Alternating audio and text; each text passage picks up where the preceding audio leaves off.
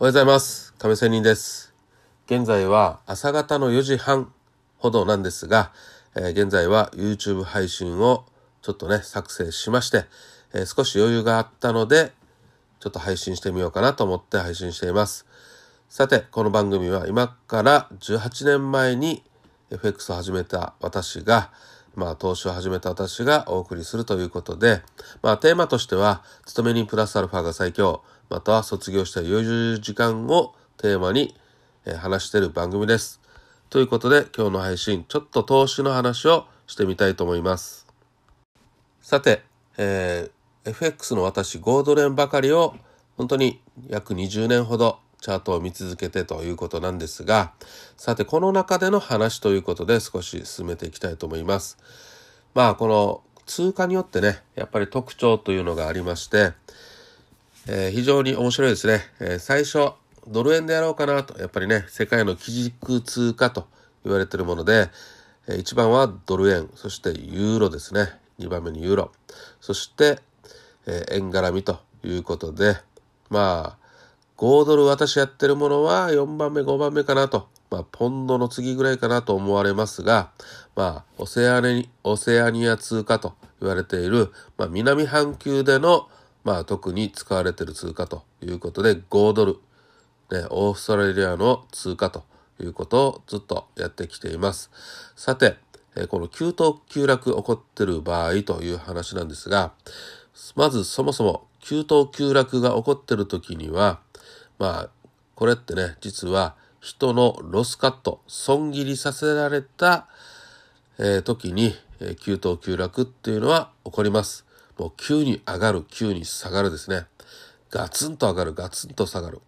まあこれっていうのは本当に人のお金がね、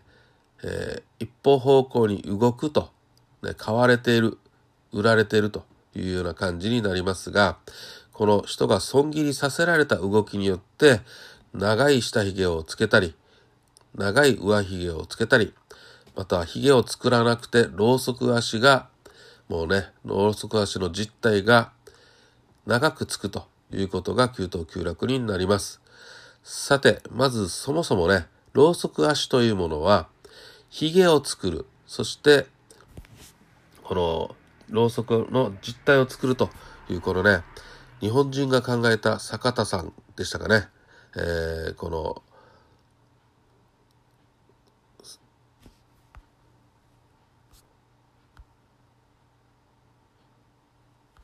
一目散でしたかね、えーその方が作ったこの優れたろうそく足っていうのは最高ですね。えー例えばこの下髭、上髭って髭の部分っていうのはかなりの上下激しい動き、ね、が起こっている状況ですね。実態というのは一方方向にトレンドが発生しているというのがローソク足、ローソク足の実態部分です。トレンド発生中ということですね。まあそれを基本に少し話をしますが、まあこの急騰急落、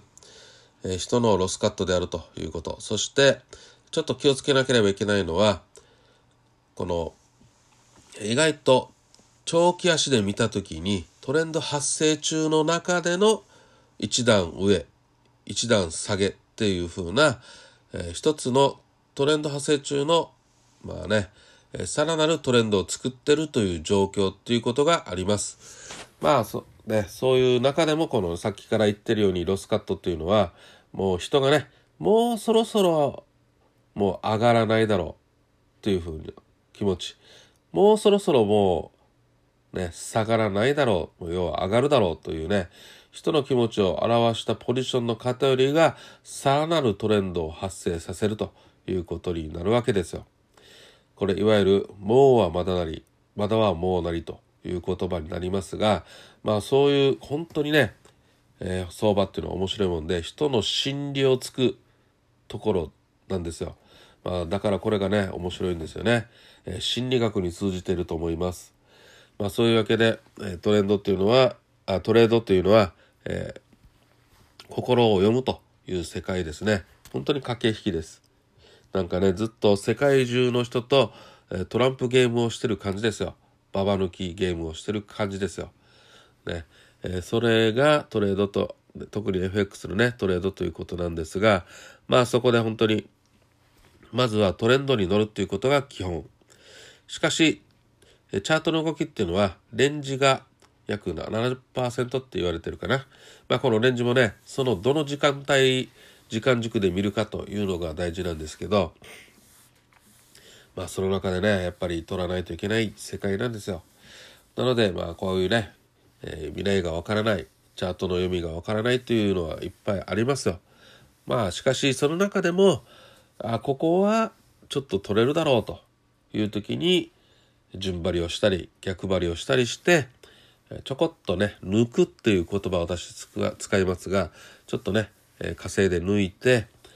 ポジションを閉じて終わるということの積み重ねが、まあ、ちょっとずつね、小銭を、資金を貯めていくということだろうなと思います。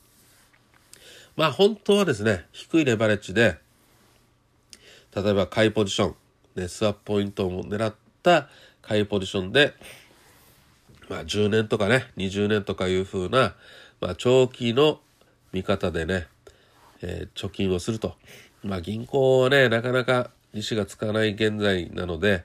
このスワップポイントを兼ねた、もちろん差益も出てしまいますが、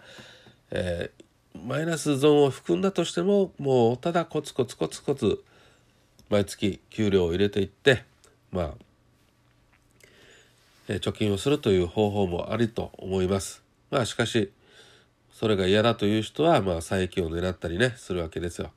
まあ、そういう中での急騰急落が、まあ、起こっていくということで少しずつ貯めないといけないわけなんですが、まあ、そういう中での急騰急落まあいろいろ分析したのを、えー、YouTube 配信でここ今日と、えー、昨日でねちょっとやっていますので、参考にしてもらえればと思いますまあちょっと今日は投資の話と言いながらもちょっと雑談めいたね急騰急落の話からいろいろ話をしてみましたということでまあこれからちょっと勤め人生活入っていきますので準備をしたいと思います。それではまた明日。See you!